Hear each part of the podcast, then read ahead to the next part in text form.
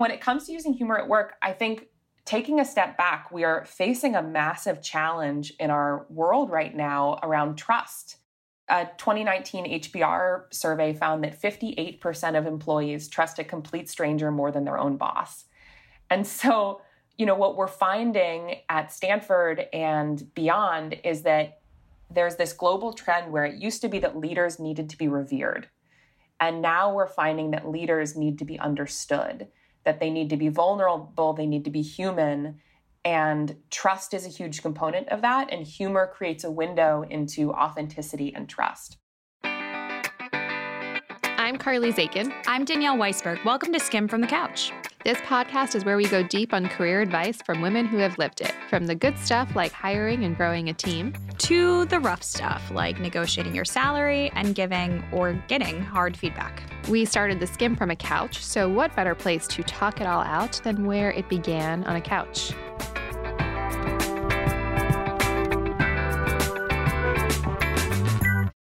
Today, we have two guests joining us Dr. Jennifer Aaker and Naomi Bagdonas. Dr. Aaker is the General Atlantic Professor at Stanford's Graduate School of Business and is a leading expert on how purpose and meaning shape individual choice we first met Jennifer at a conference where she was talking all about the importance of happiness, and now we're going to talk about humor. So we love anytime we get to cross paths with her. And Naomi is a lecturer at Stanford and an executive coach. And together, they have spent years studying the effects of humor in the workplace. And they've put those observations into their book, Humor Seriously. Hi, guys. We're so excited to have you here. Welcome to Skim from the Couch. It's so good to be here. So excited to be here. So, we'll start off with our first question. Naomi, I'll go to you first, which is can you skim your resume for us? Absolutely. So, I had a background in strategy and management consulting, while on the side, I was doing comedy on my nights and weekends. So, I reached this point in my early 20s where I realized I was completely leading a double life and was totally professional, austere, kicking butt at work with no semblance of a personality. Meanwhile, was having a whole lot of fun on improv stages and in, you know, dimly lit theaters on nights and weekends, which led me to realize that it was going to be really important to me to merge these two lives. So I spent a while actually developing team dynamics uh, workshops for groups of executives, traveled around the world doing that went to business school at Stanford, where I met Jennifer, and we realized that we have this real shared passion and belief in the power of humor, not just to make our lives more joyful, but actually to be more effective in our jobs as well. So that was about six years ago. And since then, we've been collaborating on that work, writing this book. And then I've also been doing coaching with leaders, uh, CEOs, and celebrities on how they can bring more authentic humor into their style. Very cool. We're going to get into all of that. But Jennifer, you're up. Skim your resume for us. Well, when I was young, I was a really impressive tennis coach for, you know, that small window between age 11 to 13. But then let's fast forward to now.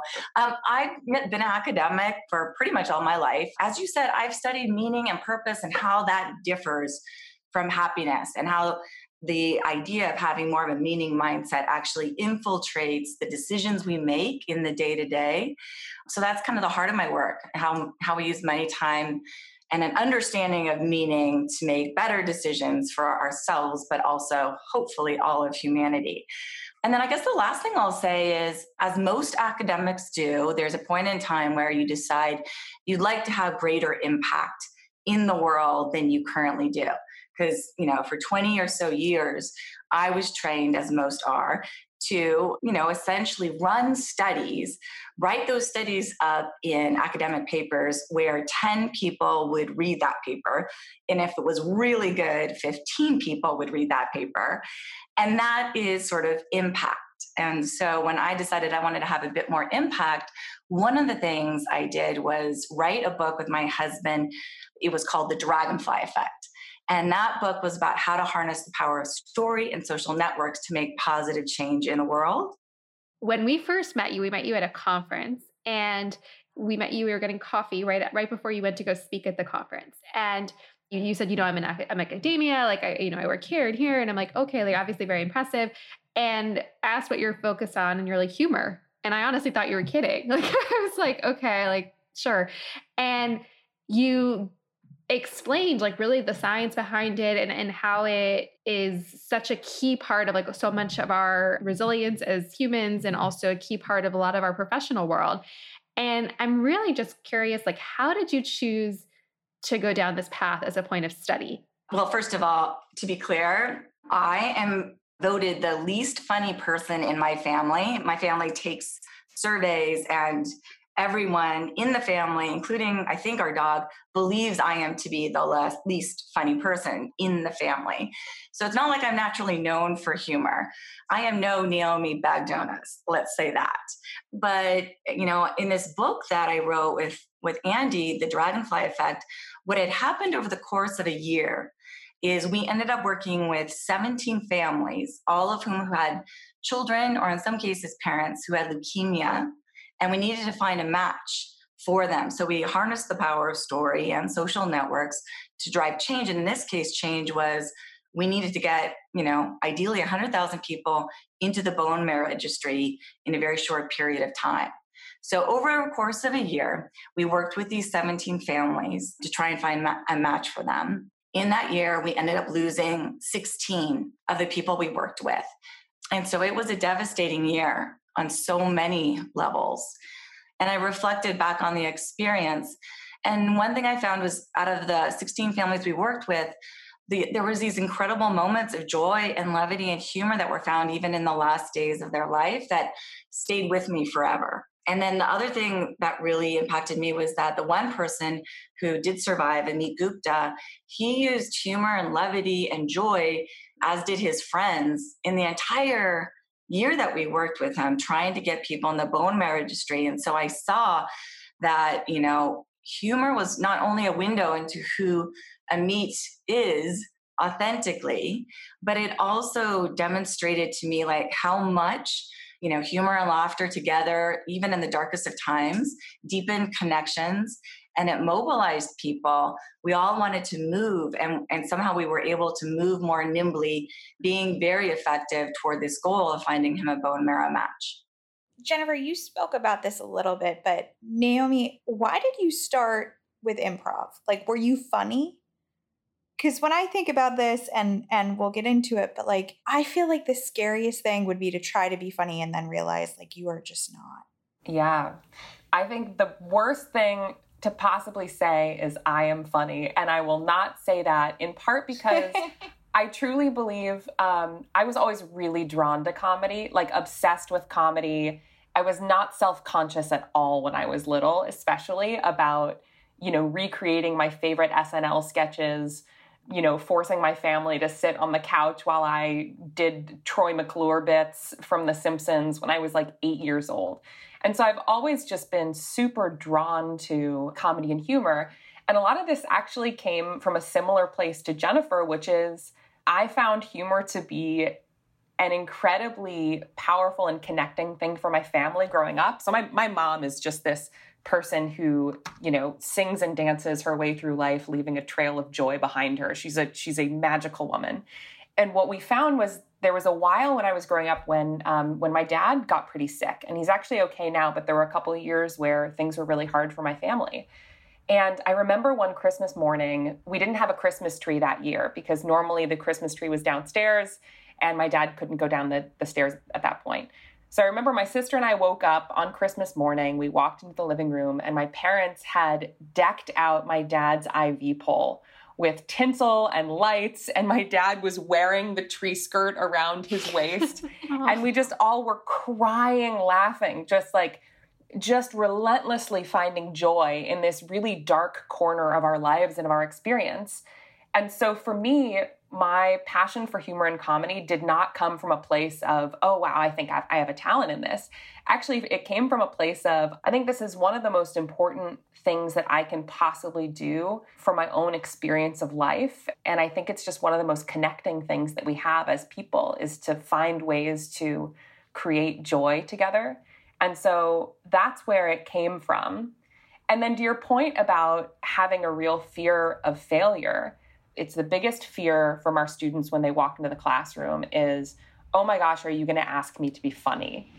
And the reality is, the, the most important thing that we can do in our lives is not tell jokes and be funny. The most important thing we can do is have a fundamental mindset shift in how we look at the world. And that is navigating the world on the precipice of a smile. Just looking for reasons to be delighted rather than disappointed, looking for reasons to smile and being more generous with our laughter. And we find that that when students walk in, they're like, okay, 10 weeks from now, I'm going to be able to tell jokes. And in fact, by 10, you know, 10 weeks in the future, that doesn't matter. What matters is they're navigating their lives and they're finding more joy and humor and levity without even really trying.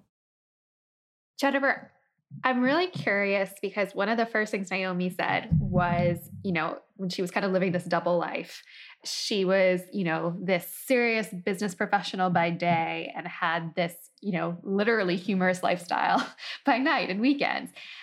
And I'm curious, Jennifer, like in your studies, how common is that? Not necessarily common that people have, you know, a, an improv career on the side, but how common is it that people like turn off some of their personality within the workplace?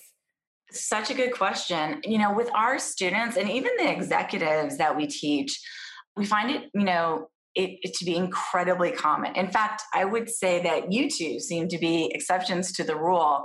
I think Naomi's story is not only common, and I think there's a lot of reasons for that. We often believe that certain you know characteristics about ourselves like our sense of humor or having some levity or even smiling or being a human um, have no place in the workforce because if we take our work seriously, we should take ourselves seriously. In the book, we dive into these four deadly myths associated with humor. And if you put the word deadly in front of it, it makes it sound more important. So that's just a little side tip for you guys. But um, the first one is, you know, this serious business deadly myth that humor simply has no place in the in the workforce or any place that takes yourself seriously. But the research shows that even just laughing has unparalleled effects on our neurochemistry and our behavior. So it, it, literally, when you laugh together, it changes the chemistry of your brain to make you more primed for connection, more creative, and more res- resourceful and more re- resilient to stress. I'm very sarcastic and I and it's really important to me to be around people that I, I can laugh with. And I know you talk about, I believe it's four different types of humor that that you sort of described. Can you tell us what the four are? I want to kind of gauge where we fit. Carly wants to know how funny she is. Yes, because I have no problem saying I'm funny. Um, okay, Naomi, describe the humor types, and then I'll take a whack at Danielle and Carly. All right, so we've got four humor styles the stand up, the magnet, the sniper, and the sweetheart. So, stand ups, natural entertainers, outgoing, not afraid to ruffle feathers to get a laugh, you know, like to roast, like to tease, big personalities. Next is the magnet, similarly outgoing, but magnets tend to keep things positive, warm, uplifting. They avoid controversial humor, they radiate charisma. They're the ones buying a round of drinks at the bar while laughing. Uh, next, we have the sniper. So, snipers are a little bit more introverted and their style tends to be edgy, sarcastic, nuanced. So it's sort of they they say that they have an acquired taste. And they're also not afraid to cross a line in pursuit of a laugh. So really good at, at zingers and uh, with deadpan delivery. And then lastly, we have the sweetheart. So again, a little bit understated in their delivery, earnest and honest. They again tend to use humor that's more uplifting, that brings people together. They would never you know, make someone else the target of their joke if they thought it might hurt feelings, but they're not the ones that want the limelight and are going to be on stage. So those are our four. Okay, so this is this is a best guess. Carly, in the back of your mind, you should be thinking what you think Danielle is, and Danielle, uh-huh. you should be thinking what Carly is. Oh. Okay, so, so just okay. think. All right, you got it. Okay. All right, so this is um, our best guess. Danielle, you are likely a sweetheart and Carly is part magnet and part sniper. Okay. And when I say we, I mean Alex. Alex told us this. So Oh my gosh, Alex is on our team. Yeah, Alex, get off get off camera. You need to be put on the spot now. Uh, Alex is terrified right now. Yeah. I think that what's interesting about this is my humor in the workplace is very different than my humor That's what I was going to say. home. And I was going to say that my humor style for the podcast or in the office is probably more sweetheart, but I think in in reality it's definitely more sniper. Yes, that is true. She's like Midwest at work, New York, New York behind the scenes. And Carly, I don't know what this falls into, but like any like seventh grade boy category, What like the that, you have like guy humor. Okay. You always say that. Like I say that I like to eat like a like a child, like a 12-year-old boy because I like gushers and you know stuff like that. Okay. I think that I am sniper, but I think at work I probably do straddle. I, I, I actually don't know which I'd straddle. I think I either straddle sniper and stand up or sniper, um, probably sniper and stand up. I would agree with that. I mean, how often is that when you guys come across this that humor types vary depending on what the audience is? Yeah, th- this is common and actually it's super healthy. So, in particular, it's really important to, to recognize there's a powerful relationship between humor and status.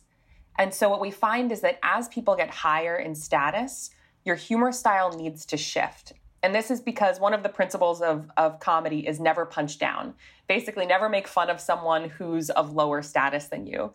And so, in particular, what we find for people who are senior executives in organizations is they tend to have more teasing, biting, you know, edgy humor outside of the office. But when they come into the office, they really have to use humor that's more uplifting because if they don't, then people who are more junior on their team might take it the wrong way or might have hurt feelings. So we often find that that's the case, especially with senior folks. And then the reality is, just like anything else, the appropriateness of what we say at home versus what we say at work is different. You know, we have different responsibilities, we have different relationships with our colleagues than we do with our families. And so it's it's actually really good that you're not making all the jokes around the boardroom that you are around the dinner table. How do you advise people to use humor to actually gain leverage in their career? Especially if somebody says, like, well, I'm not funny, like, I'm not the funny one. There was this wonderful study done that showed managers who signal they have a sense of humor. So regardless whether they are rated funny, people who are who are said to have a sense of humor are rated by their subordinates as 23% more respected, 25% more pleasant to work with, and 17% friendlier. And so part of this is just signaling that your sense of humor has a heartbeat right? This is not, again, this is not about being funny. This is just about signaling that. And then, you know, when it comes to using humor at work, I think taking a step back, we are facing a massive challenge in our world right now around trust. A 2019 HBR survey found that 58% of employees trust a complete stranger more than their own boss. And so, you know, what we're finding at Stanford and beyond is that there's this global trend where it used to be that leaders needed to be revered. And now we're finding that leaders need to be understood, that they need to be vulnerable, they need to be human. And trust is a huge component of that. And humor creates a window into authenticity and trust. I humor is something very important to me. You know, on this podcast, especially, like we have no problem being self-deprecating. Like we have no problem being like our authentic selves at the same time, like we're both very, very hyper private and, and protective of our privacy. And a lot of the trust, authenticity that you see with, you know, big name influencers or celebrities is kind of putting their whole lives out there. And you can see the humor in there every day, but like you're also seeing like everything about them. And I imagine that some people's reactions of like, okay, how do I bring humor and trust into my workplace if I'm a really private person and I you know I don't want to necessarily be self-deprecating or I don't want to be so vulnerable in in front of my peers or, or boss how do you advise kind of striking that balance yeah I think lean on humanity lean on levity don't lean on humor you know for example interactions are so technology mediated right and in that context it's really easy to lose sight of our humanity we're communicating digitally. It's easier to have emails sound really generic. It's easy to get on Zoom calls and jump right into the agenda without acknowledging, you know, what photo is in the background of Danielle's screen, which it looks like maybe a wedding photo or a painting or a painting in the back of Carly's screen. There's a way in which similar to how I I was in my early 20s, we go to work and we turn off our personalities and our humanity.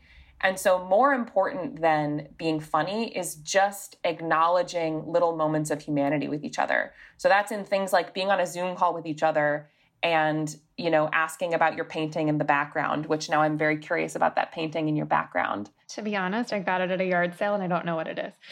Keep going i love yard sales there we go jennifer what, what would you add to that I completely agree. I mean, part of this also is, you know, the ability to read the room and understand what's going on in a room. What are the goals of a meeting or an interaction? What's your status level? And also, you know, what's happening in the room. And so, what we do in the class is we actually talk a little bit about how you read the room and understand what our goals is it to increase status is it uh, status? Is it to build bonds? Or are you using some humor just to diffuse the tension in the room? Can we stop there? Like, can we do like two tips on how to read the room? Yes, absolutely. First of all, we find that people who are highly empathic do this kind of naturally. Like they're, it's just like, you know, fish swimming in water. You just, you know, empathically are able to do this. But for individuals who have less empathy, oftentimes you, there's these very sort of simple cues, you know, that have a lot to do with A, actually nonverbal mannerisms, like whether other people are nodding or looking at you in the eye or looking at the Zoom, you know, little button in the eye, whether they have the video on or off. And so better understanding and assessing people's A, engagement in the event, and then also B, you know, the degree to which there's you know certain status differentials which oftentimes people know going into a meeting but you can also again observe them based on verbal patterns etc so one of them is just basically better um, understanding physical mannerisms. And the second one that we talk a lot about is what is the goal? Why are you using humor? You know so it's not just like we're trying to increase people's use of humor and certainly, this isn't about being funny, but just understanding what is the goal of it, an interaction, and therefore, what is the role of humor. So, for example, when you had that riff back and forth about Carly's propensity to be a 12 year old boy, let's relive this. This is great. Yes, let's go for it. And so that that little callback is a way of sort of not just diffusing tension, but also building potentially a bond because you guys clearly are so close. We were and until Danielle told me I was a 12 year old boy. Carly, that was funny. Good job. Thank you. Thanks. the idea is how do you use humor, or in that case, a callback, in order to build a bond or diffuse tension in the moment because that's one of the goals of you know for example you know our interaction with the podcast so i would say those are two things better understanding the audience and better understanding goals in a meeting when i think about 2020 it's been probably like the least humorous or light year that I think many of us have ever had, or certainly had in, in decades. Are there examples of leaders you think have managed to take some of the principles you talk about and apply them even in this environment? Absolutely. There are some really beautiful examples going on right now.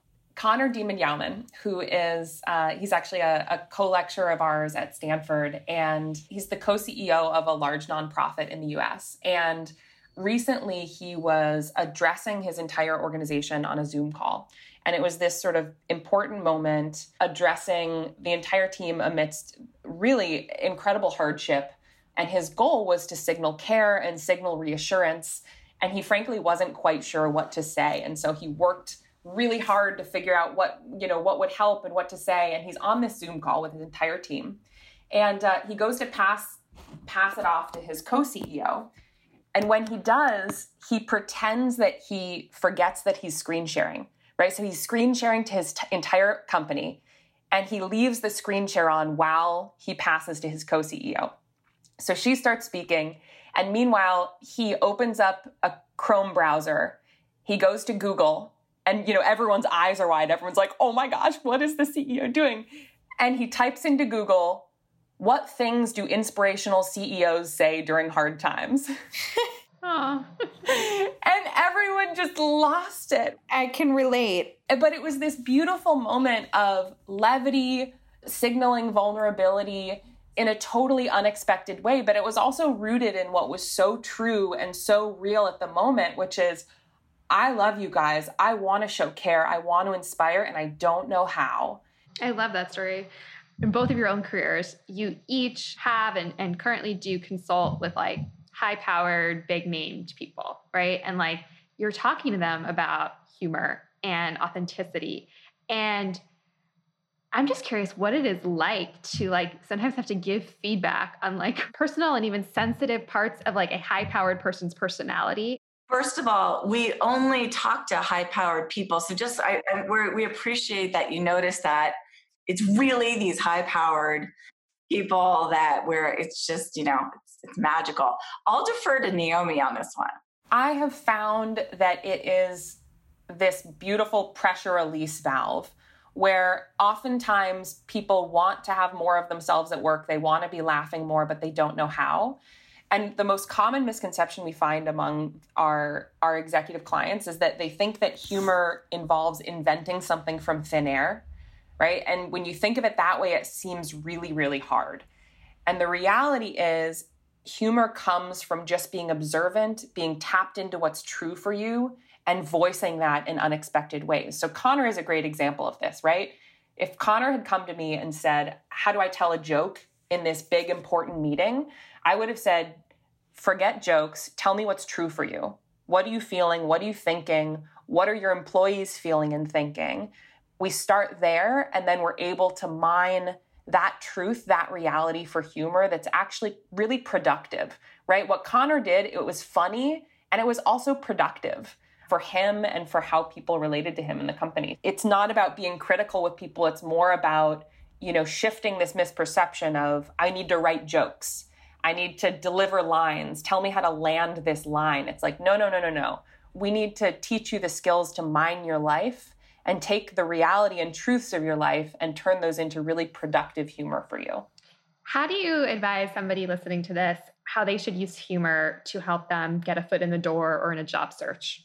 So, one of the things that we have all of our students do is we do this bio with levity activity where they rewrite their bio, which, as you know, is very serious, it's very important, you know, basically lists all of their awards and accolades. So they take it and then they can do it, uh, revise it in one of two ways.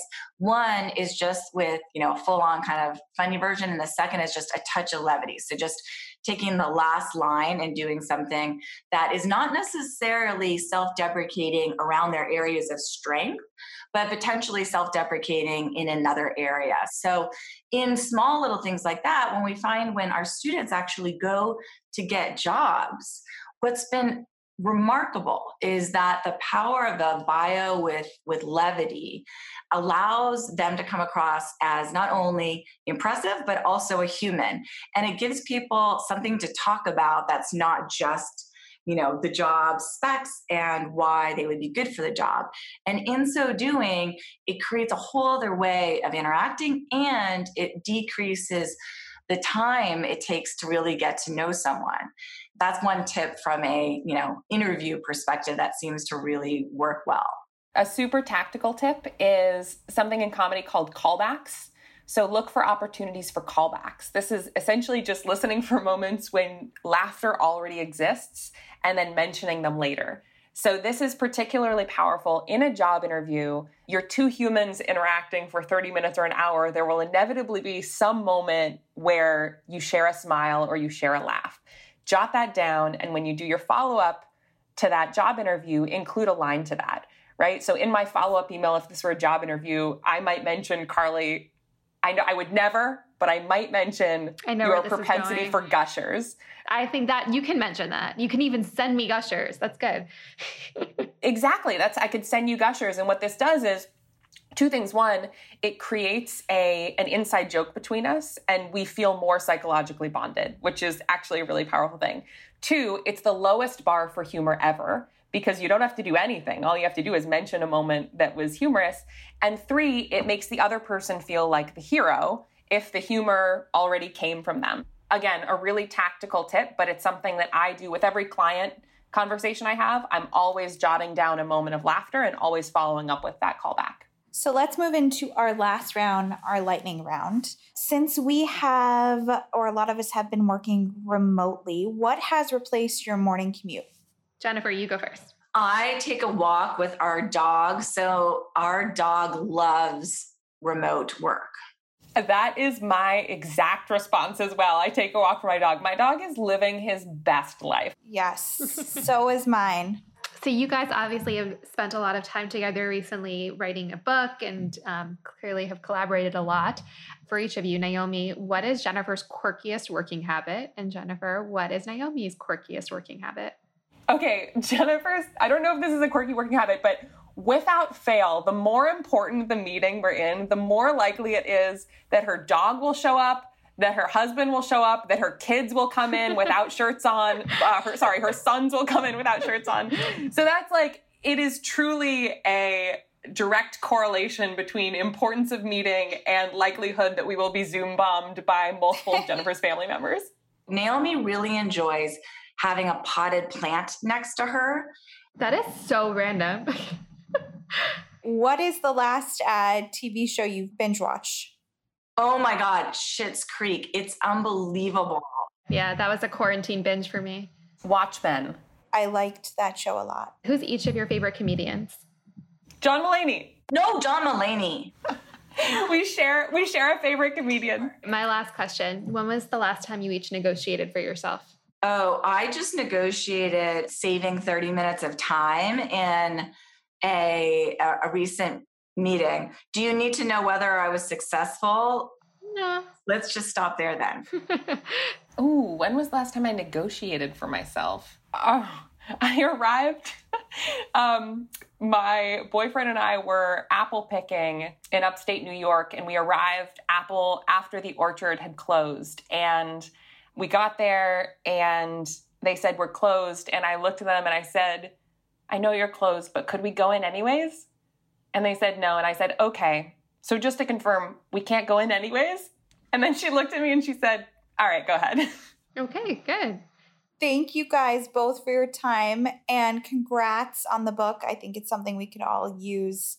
You guys are so fun. Well, thank you guys. Our pleasure.